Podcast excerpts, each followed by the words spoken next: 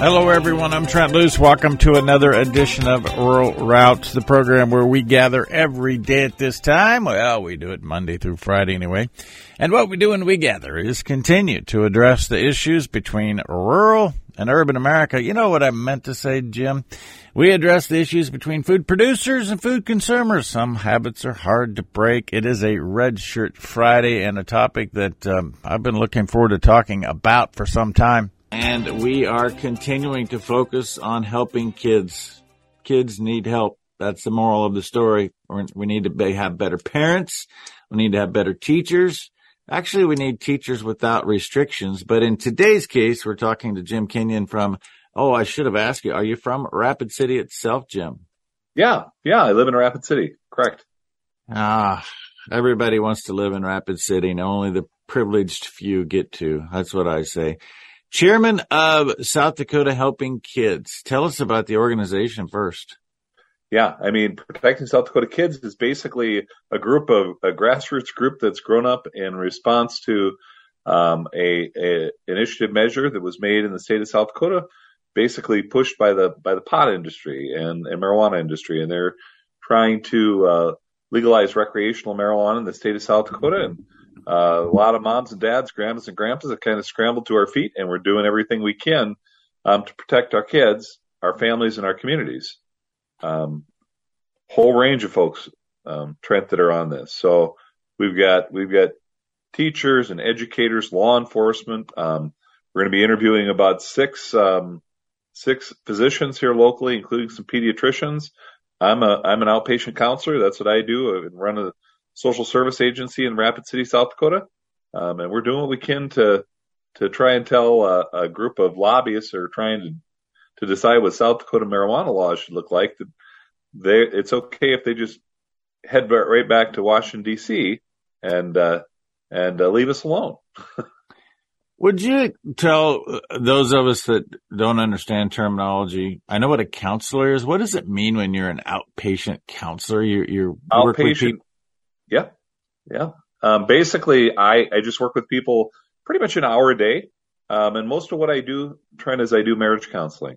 Mm. You know, my staff does a whole range of things. We work with kids in JDC that are off track and trying to get their life put back together. Um, I do, uh, I do some, some psychological evaluations to try and determine if people who have been put in the hospital because of risk of suicide or, or profound mental illness are, are ready to be released or safe to be released.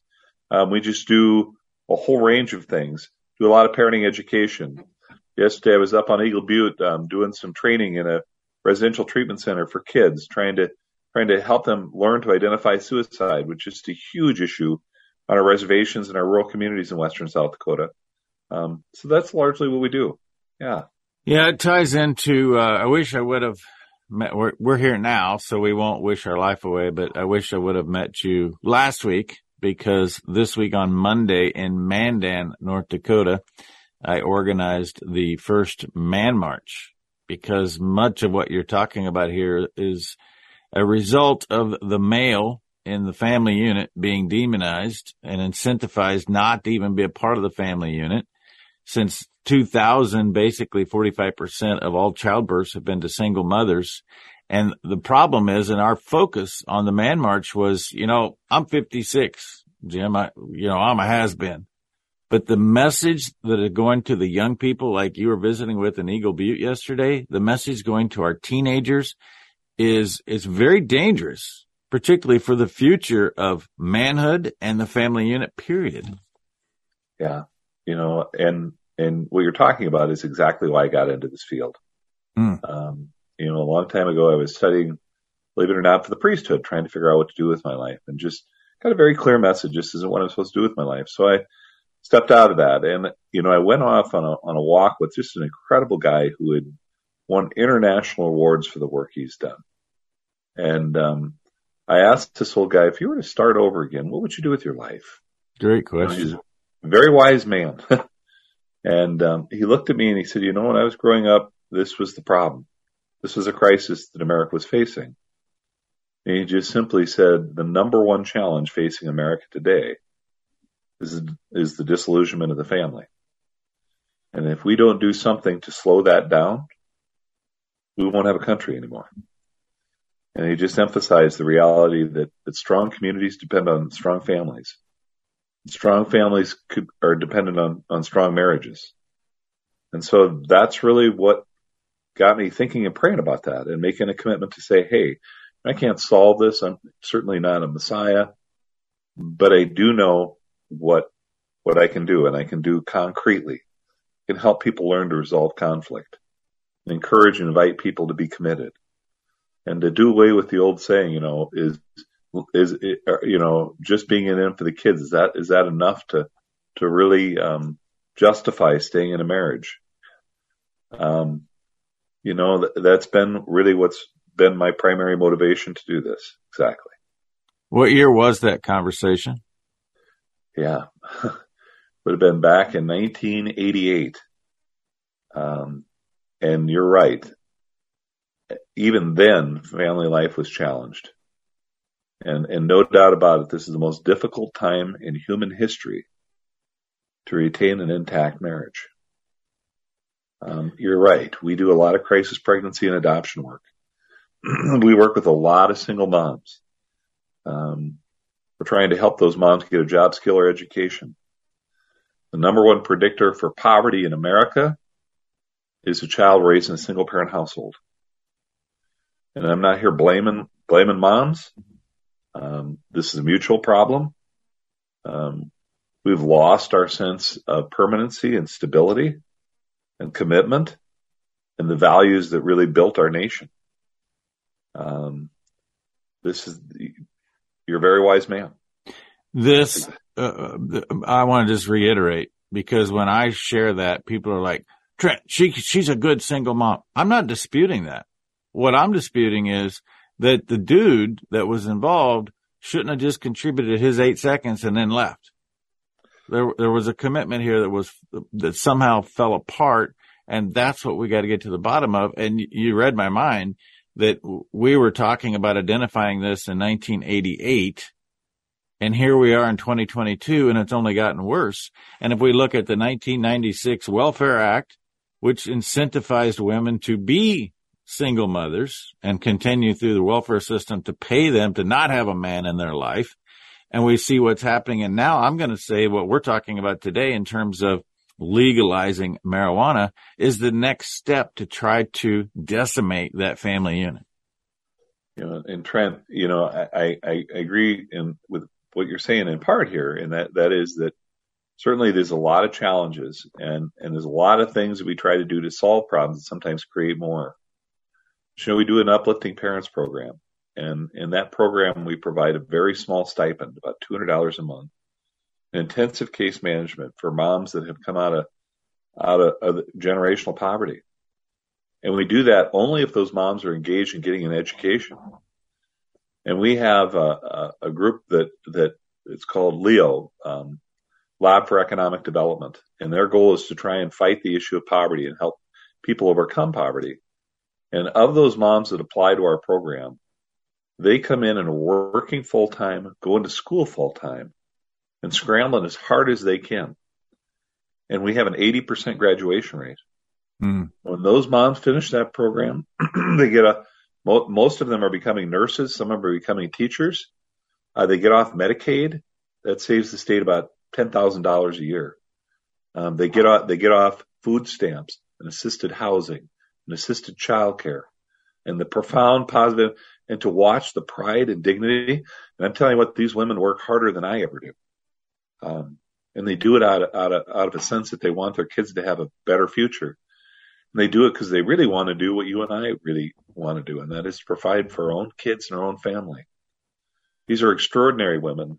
And, um, you know, sometimes the support we offer, you know, it, this is what I hear all the time.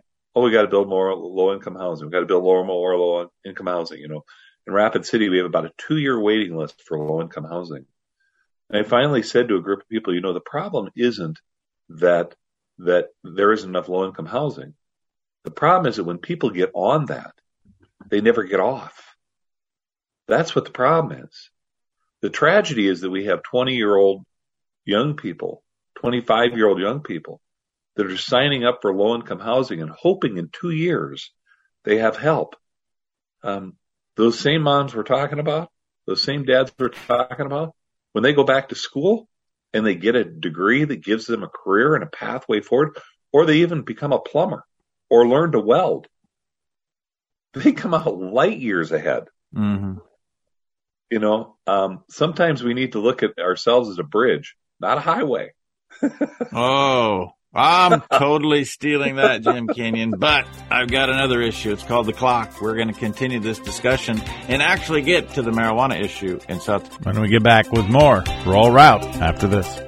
Right out of the chute today, I'm going to remind you that life is powered by coal. We have coal as a, pound, a bountiful resource. There's plenty of it. Uh, and we're going to have no shortage, folks.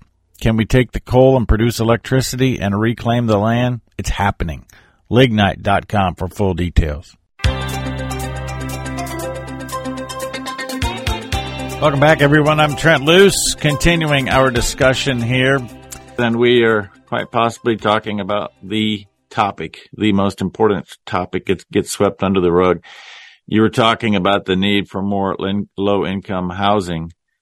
It reminded me of a quote of my dear friend who I have on this very program every Monday. And it's, his name is Hank Vogler.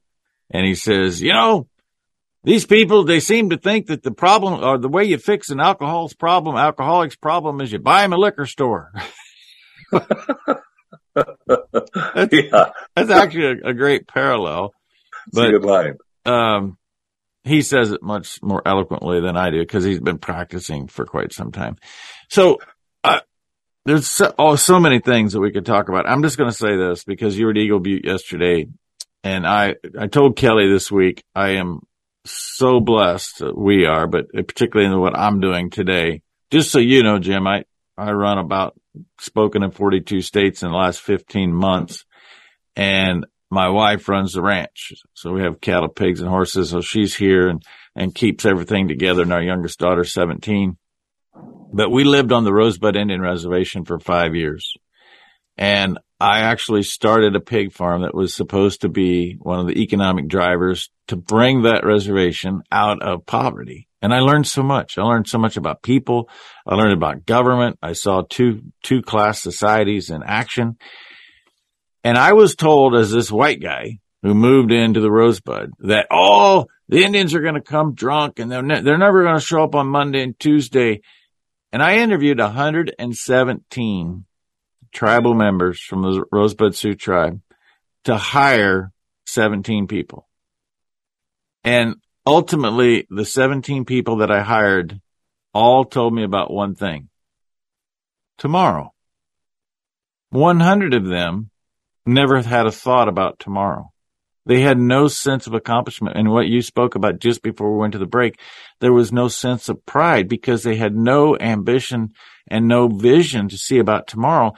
And I got to tell you that there was one that came on a Monday morning drinking and, uh, and not sober. He was fired in a heartbeat. I said, you're done. Get out, get in your vehicle and get out of here. And the other 16, Jim, lasted longer in that position than I did because I found 16 that had a, a, pride and wanted to make a difference. And that's really what it comes back to. Pride. If you don't have pride in what you can accomplish, you're not going to be successful. You know, and, and, you know, one of the realities in, in oftentimes in generational poverty is, is there's an immediacy and there's not necessarily a long-term view or a value. And, and again, you know, that's true of native and non-native people. And, and addiction is such an ugly disease and and um, I've learned a lot about it. And and this is part of the reason. Um, there's a great saying, uh, actually by Frederick Douglass. It's easier to big, build strong kids than it is to fix broken men. Mm. Oh. And I spend a lot of time in my office, and and it's a privilege. It really is. I mean, I work with people who struggle with addiction and mental illness, and people who've had, you know, life um, experiences and grew up in childhoods without without parents and have lived in chaos. Um, and and you know, for the most part, I'm amazed. You know, I step back and I, I'm in awe because you know some of us grew up in a normal household, and I'm not saying I grew up in a in, an easy household. You know, my own dad died of addiction when I was eight. Um, but I had a mom and a dad and a grandma and grandpa and an extended family um, that stepped up for me and did extraordinary things and taught me a lot. And, and in some ways taught me, you know, that not only does God loves me, but that he's given me gifts and talents. He's given me an opportunity and that he expects me to give life and love in the world in which I live. And, um, you know, that, that's a rich childhood. Anyone that has that has a tremendously rich childhood and understanding that a lot of people don't have that. Um, you know, I, I understand a lot of people get really angry when, when they drive by right here in Rapid City. Literally two blocks from me is a, it's a McDonald's. They have a sign up that says starting wage $16 an hour. And right across the street, frequently we have people that are holding signs asking for people to give them money.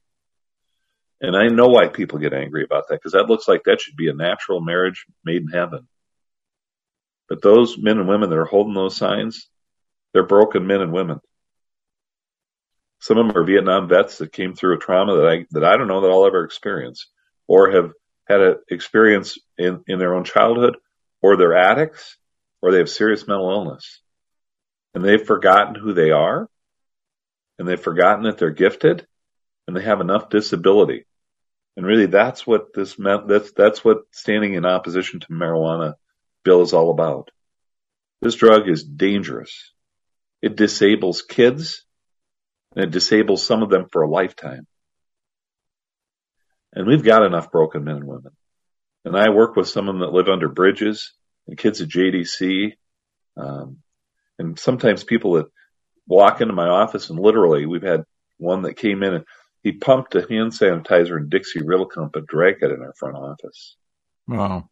These are folks whose life who, who is, uh, very, very complicated. And for many of those people, that journey began with marijuana. And we have drug pushers that are coming into our state that are going to tell South Dakota and North Dakota um, what what our drug laws ought to look like. And we know that if if we allow that to happen, recreational marijuana will double the use rate of our kids. This damages brains permanently. This isn't what we stand for in South Dakota. It's not what we stand for in the Midwest. We have a different vision for our kids. We have a vision of kids who are strong and capable and clear headed. We invest a tremendous amount of money in those kids because we believe in them. And we believe they're going to be the leaders in the future. We don't let drug pushers come into our house. We shouldn't let drug pushers come into our families. And we definitely need to keep them at bay at our communities. Because the states have adopted this are a mess. They're just a mess. Trent. Uh, I drive through Colorado. So, sorry, Jim, but I drive through Colorado and I see small communities that had vibrant businesses owned by individual families in that town. And now I see two or three marijuana dispensaries and nothing else. And, and this is the dirty little secret that people don't talk about is, you know, we're, we're pretending like this is, we're, we're, we're, we're doing an experiment um, the reality is, yeah, you're right. Anyone, th- this is this is this is the most common thing. We've got tons of people moving into Rapid City from Portland, from Washington D.C., from the state of Washington, from from from L.A., from San Diego, from San Francisco. All these cities that were once Missoula, Montana. These cities that used to be beautiful, um, proud cities are now have tent cities taking over their parks. You walk you walk down the street in, in Main Street, Denver, and it smells like marijuana, and there's syringes all over the place. This place, these places have become a disaster. Um, you, you know, and, and they act like we're going to make all all this money again. You know that somehow we think we we get to have money without earning it. We think by, by allowing drug pushers to take over, our states are going to become wealthy. For every dollar that they take in revenue for marijuana, they spend 4.5 in Colorado. 60% of the Colorado cities have outlawed the sale of marijuana in their communities. They don't, they don't, they don't want the money because they found out the cost, the cost to their family, their community, their parks, their cities aren't safe anymore. And I, and I look and I step back and I go, you know, is is North Dakota and South Dakota going to buy this bill of goods? They put a lot of lipstick on that pig in South Dakota. They spent 1.6 million dollars confusing our voters. And you know the good thing, Trent, is we're winning in the polls now. Yeah. It's we Initiative lost. 27, right? Yeah. We Jim, lost, we lost no. a recreational marijuana bill two years ago because of the lies and confusion. But it's incredible. You know, and I keep saying this. They put a lot of lipstick on this pig, and I don't need their $2.2 million to help clarify this. I need a napkin. Trent, if you give me a napkin, I can wipe enough lipstick off this pig. South Dakotans are still just a generation or two removed from the farm. And we know what a pig looks like, and we know what one smells like. And Denver stinks. Rapid City does not need to become the next Denver, and neither does Bismarck. Our moms and dads have to wake up and get to our feet and do what do what you see a, a, a cow do when a coyote comes to to attack her calf. We need to drive them off and tell them, get out of here. These are our kids, our families, and our community. Get out of here. Um, I think that's happening. It's happening. And vote no on Initiative 27 in South Dakota. We'll take a break and be back with more Rural Routes after this. Let's remind you about the Wall of Honor. The Wall of Honor is a monitor that is put up in businesses. It's got its own hard drive. You submit your loved ones to be part of the Wall of Honor, and we need a donation to can keep the, keep this thing rolling. All we're doing is saying thank you to those men and women, paying proper respect and honor to those that have gotten us to this point. Now it's our turn. The Wall of Honor.org for full details. Welcome back, everyone. Trent Loos, another edition of Rural Route. Continuing to connect food producers to food consumers. Jim Kenyon, my guest today from Rapid City, South Dakota. Outpatient counselor. I now know what exactly what that means, Jim. Thank you for that. and the chair of South Dakota Prote- Protecting Our Kids? Protecting South Dakota Kids. Protecting South Dakota Kids. So last night I met a friend of mine in Broken Bow, Nebraska, who happens to live at Lake Andes. And I brought this up, this ballot initiative, initiative 27. And he was like, Trent, it, it, we already passed the, the marijuana bill. It's already legal. There's nothing we can do about it. I said, no, no, it's not, that's not right. You, you're going to have the opportunity to vote. So clearly they're using their outside money to create confusion What's the skinny on that, Jim? And what do people in South Dakota need to know about that? Yeah, number one is you know they keep on saying this is the will of the people of the state of South Dakota. This ballot, this this very similar legislation came in 2006, and uh, in South Dakota we resoundingly turned that down. then they brought it again in 2010, and and and the funny thing about it is you know they have come up with 20,000 votes. so this time when they brought it around in 2000 they brought it back around in 2020.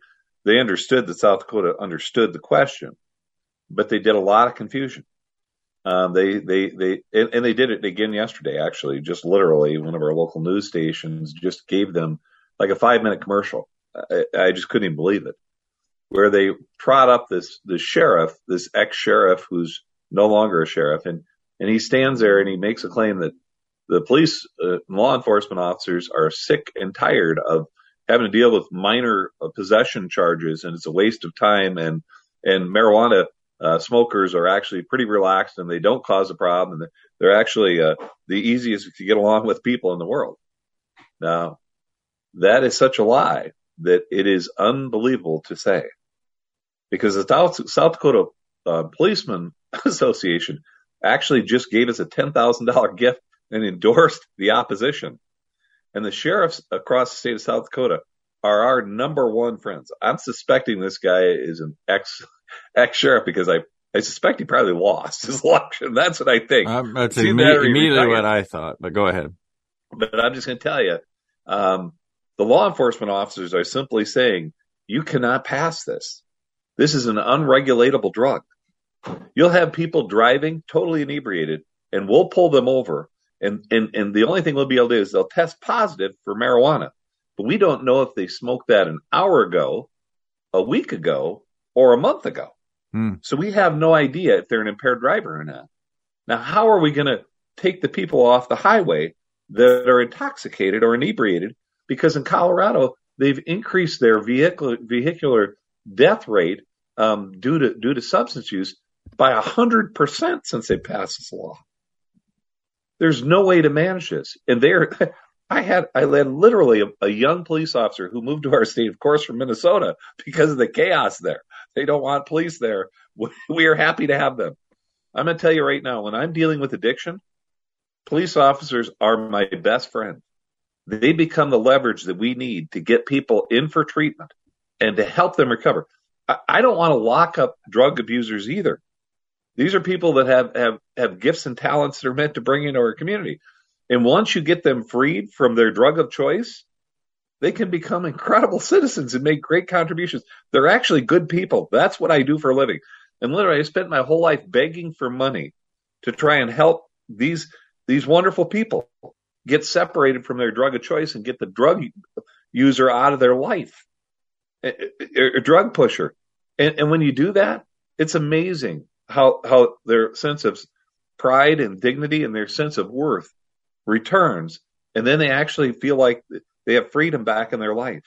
We don't want to enslave people and, and incarcerate them who are drunk or struggling with, with marijuana use or any other drug. We want to we want them to become who they're created to be and who they really want to be too. Um, so yeah, they present they this is the two lies, and every drug pusher says the same thing. And I can't believe some of us are dumb enough to fall for this. Every drug pusher you'll ever know will tell you the same thing. I'm going to make you happy and free.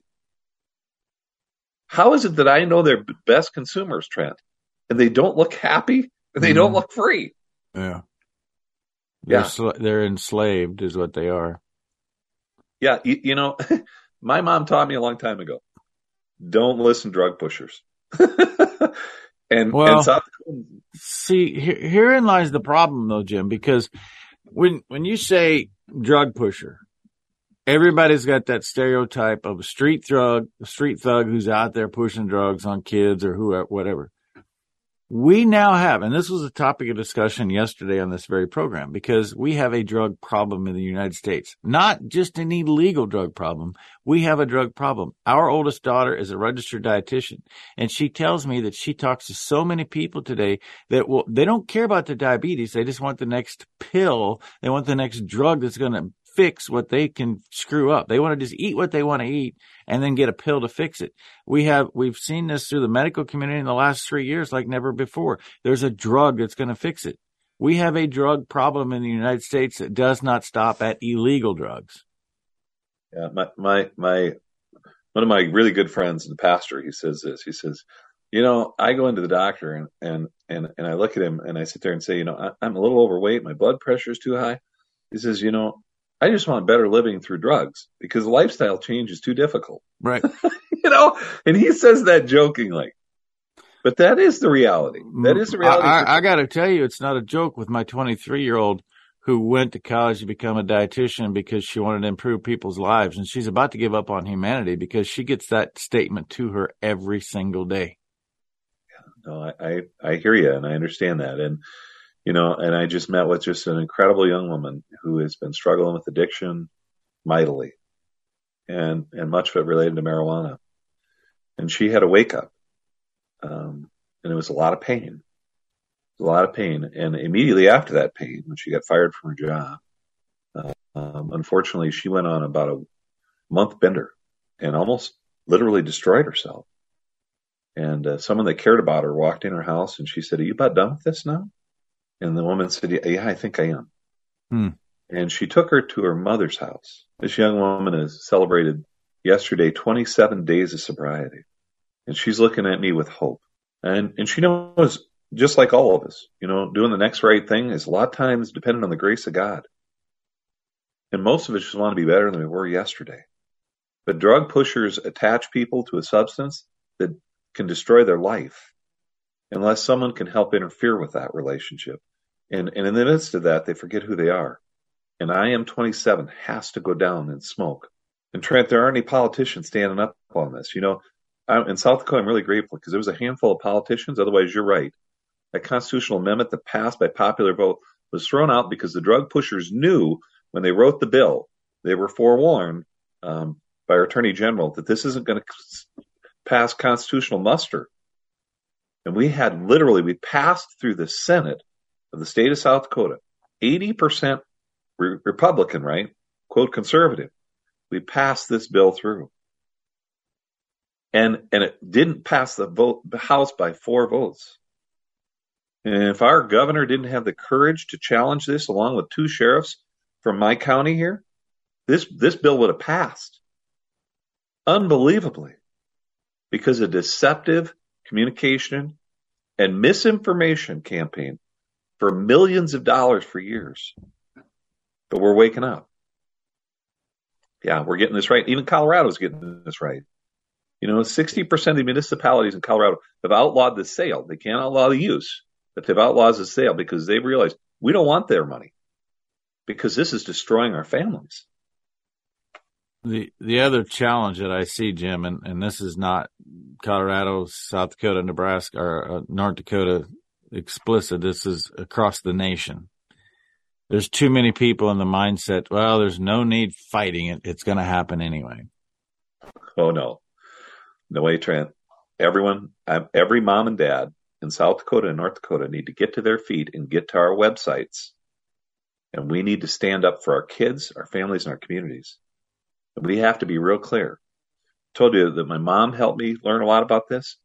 Never forget one day we came back from church, Easter church, and we came home. And I was riding in the car with my mom and my sister.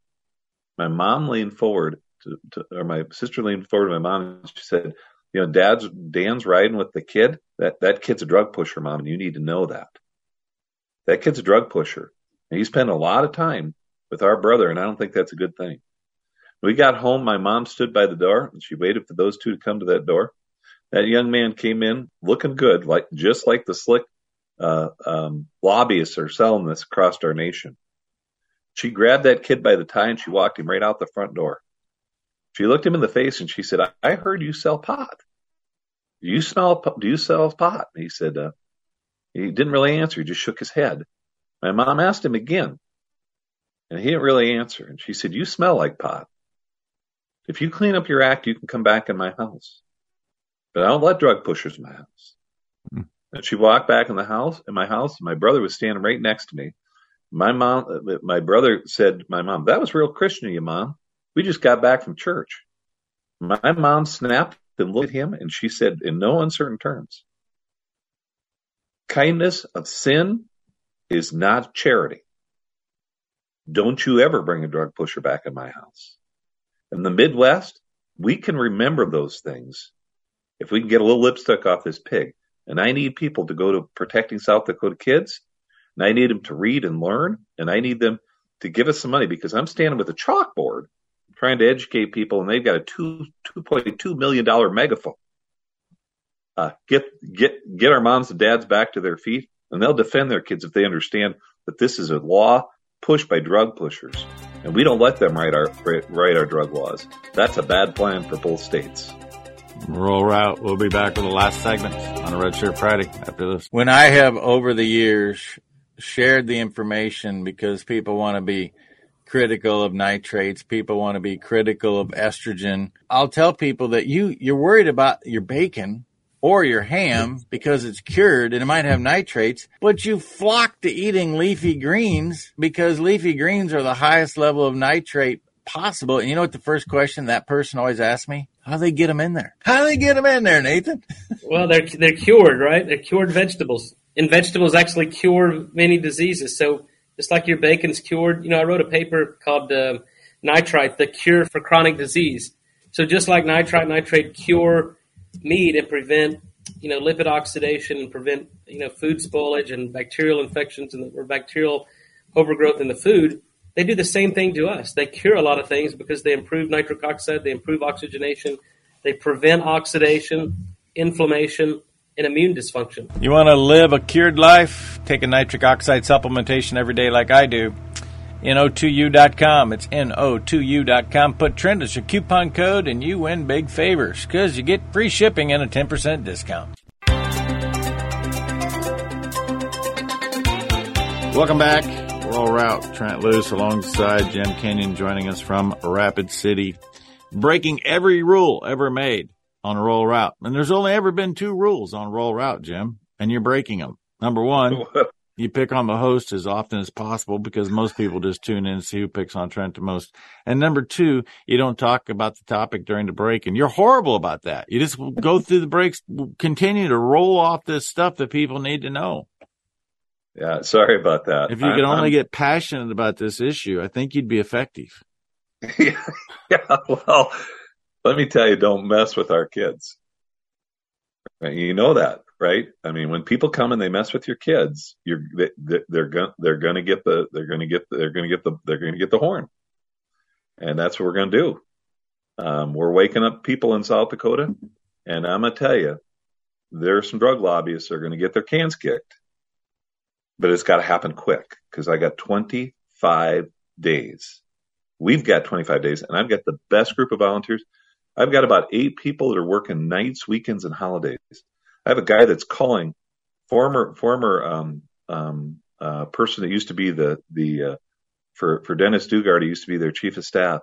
He's calling eight hours a day, and he's a volunteer. Wow, uh, it's unbelievable. Uh, it, it, there's a, there's a dedicated group and when we start talking to folks, like I said, you know, the good news is, Trent, you got the best listeners in the country. It's our rural community yeah. that understands this. And they love their kids in their country in our state more than anything. So, Jim, here, here's the question that obviously you get a lot, and I think about it myself, and I think I answered the question myself, but uh, I enjoy a good beer on a regular basis, you know, like one a day or something. And we fall into this trap that this, that's just another drug. So you can manage your beer consumption. So you can manage your marijuana use too. Is there a difference? There's a huge difference because the marijuana that we were talking about in the 60s and 70s had between one and three THC levels. The average marijuana THC level you find in Colorado is between 15 and 20. Oofta. And this drug allows for the sale of a concentrated form. Concentrated forms that are between 70 and 99% pure THC. This drug is creating psychosis. This drug is creating serious depression. This drug has increased 23% the suicide rate in Colorado.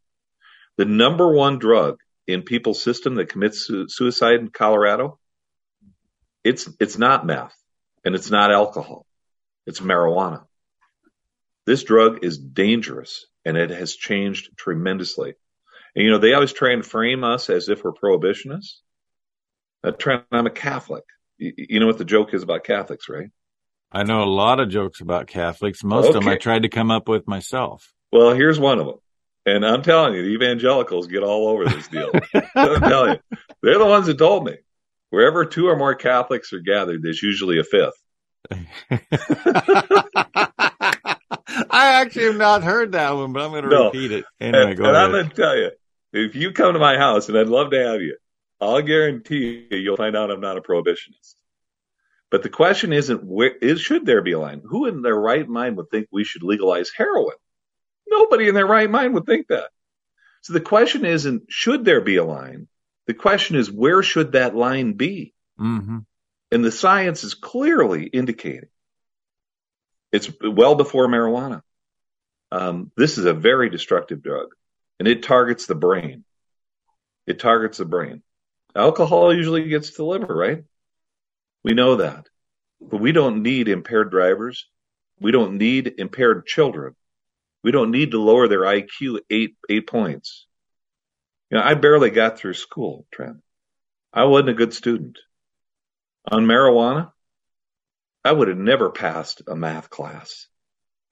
Um, I would have been a disaster, and I would have been one of those broken men. Yeah. I actually, Jim, I've seen quite a few video presentations. They're like X-rays, actually, not videos, but X-rays of what the brain does after limited marijuana use, not even long term marijuana use. And if a percentage of what I saw is true, that in itself is enough to stay away from. Dr. Amen has done thousands of brain scans of marijuana users, and their entire frontal lobe is shut down. And, and there's a whole medical reason behind that, you know, and we can get into all the details of that. Um, but you know, when I do data dumps, I just bore people to death. Mm-hmm. When I tell them about working with a 14 year old girl who was selling herself for drugs, for marijuana. 14. And, and, and, and, and or when I tell them about the 20 year old little girl or 20 year old young woman who, who, who came back from Chicago, um, back actually the Rosebud Indian Reservation. I did a psyche eval on her and she smoked, she, she got four gummies out of a pack from Colorado. She flipped out. She lost time. She was like in a time warp. She had sex with six men that night. And when she woke up the next day, naked laying on a floor, she was so ashamed of herself that she couldn't go home to face her dad. She tried to kill herself. She tried to kill herself. You know, this young woman is when I when I called her dad to say, you know, she's in Rapid City Regional. This is not a long-term holds facility. Our our drug and alcohol treatment program down in Yankton is overflowing already. We can't get anybody in. I couldn't get her in for six days. So I called the dad to say, you know, I think we're going to have to release her. Can you keep her safe? This poor dad was bawling, begging me to keep her. He knows she needs treatment. She knows she needs treatment. She needs help. This is someone's daughter. This is a beautiful Native American woman who really could could make a great contribution. But she started smoking marijuana when she was 14 and 15 years old. Now maybe we can get her through treatment. Maybe she can she can get back on track. But yeah, th- these are real people. These aren't numbers or data. These are real human beings trying and they matter. And they should matter to all of us. So, yeah. Jim, I've spent a lot of time in the last couple of months identifying and uh, verifying that we have a significant traffic of uh, illegals coming in from the southern border that originate in Iraq and that there's direct flights now to Venezuela Venezuela has training camps on how to come to the United States and cause terrorism. And most of the illicit drugs, you know, the hard drugs that we think are a problem, uh, crack and, and what, I don't even know what they all are, to be honest, are coming in and they're trying to use that to cause disruptions to the, the family life, to the United States, to bring chaos, to create addiction so that we are more vulnerable. You know, what's most problematic about our conversation today is that I never put it into context that, yeah, we, we can see that from an Iraq or Afghanistan challenge in Venezuela trying to bring down the United States. But marijuana business is not an export business, not an import business. This is American citizens growing it for other American citizens is uh, it's a completely different thing when we're doing it to ourselves. It doesn't make it good in either way, shape, or form. Or we have some foreign terrorist organization trying to do it. These are American people doing this. Yeah, Trent, that's why, that's why I, I keep saying to you, our rural communities understand this. And your listeners are the best listeners to hear this because you understand this. Um, there are some people that will crap in their own nest for a profit. Yeah, uh, by the you way, by the way, you you've been wanting to be critical, Jim Kenyon, of the pig since we started this, putting lipstick on a pig, but it still stinks and smells. You know what a pig won't do? I've cared for a million of them, literally a million of them in my lifetime. They at least go somewhere else to crap. They don't crap in their own nest. You know, I'm saying to you. All this is what I'm saying to you. Getting your voters out we if if we can get your voters out, I, I can only tell you, I, I just can't wait because we are going to kick the can of drug pushers from out of our state and tell them to go home and leave us alone. If you want to smoke pot, there's a lot of states you can smoke pot. But we're not going to allow that in the state of South Dakota and call that recreation. That's a wreck. And that's destroying our own people. We're better than that. We don't okay. prostitute our kids for a profit. You know, you actually bring up something that we needed to accomplish before we're out of time, and now we're down to two minutes, just so you know. In your mind, is there a medicinal benefit? I'm not talking about recreational now because we've been convinced that there are ca- cancer patients, there are people that have benefit from medicinal use of marijuana. Yeah, the key I would just say to you is just look at the studies and talk to physicians. I'm this over noon hour. I'm going to interview seven seven doctors. Three of them are working in emergency rooms. Um, two of them are pediatricians. A couple of them that do general practice. The, medical community, the medical association itself, has come out publicly and said they're they're very limited use very limited use. And there are extracts you can get from from the marijuana product that don't include THC that can that can be very effective. But if we think there's a handful of people that could smoke marijuana while they're dying of cancer and and and and finish their life, you know, people can have that debate. But you can't have this debate. This debate's ridiculous. And the medical and science community has made very clear if there is any use, it's very limited. But what we've passed for a medical marijuana bill, there's no dosage. Mm. There's no doctor follow up. There's no, there's no, what, what other mood altering drug do we release into society without having some medical intervention or supervision? None. There just isn't. Well, you can't even have a food, a nutritional food released into society without providing a plethora of information. But Jim, we're out of time. Once again, where do you want people to go? And if you got five bucks, please go to log on there and donate. Where do you go? ProtectingSouthDakotaKids.com. And I don't know what the coalition is in North Dakota, but we need as many moms and dads to get to their feet to do the right thing here. And so go to protectingsouthdakota.kids.com. You, there's tons of information there, but there's an, also an opportunity. This has to be a grassroots level stand up. So just need to say thank you to you. Um, thank you to the radio stations that are helping to carry us and, you know, pray for us because all good things, all good things start when we call on the divine to help lead us. Therein lies the moral of the story. We need a grassroots movement to keep weed away from our kids. Jim God bless you. My Thank pleasure. you. Yeah, good to visit with you. We've successfully journeyed down the road connecting food producers to food consumers. All roads do lead to a rural route. More details about the Certified Piedmontese Beef Experience and the gifting opportunity as the holidays are coming. Go to CertifiedPiedmontese.com, Certified Piedmontese, or just LoneCreekCattleCo.com.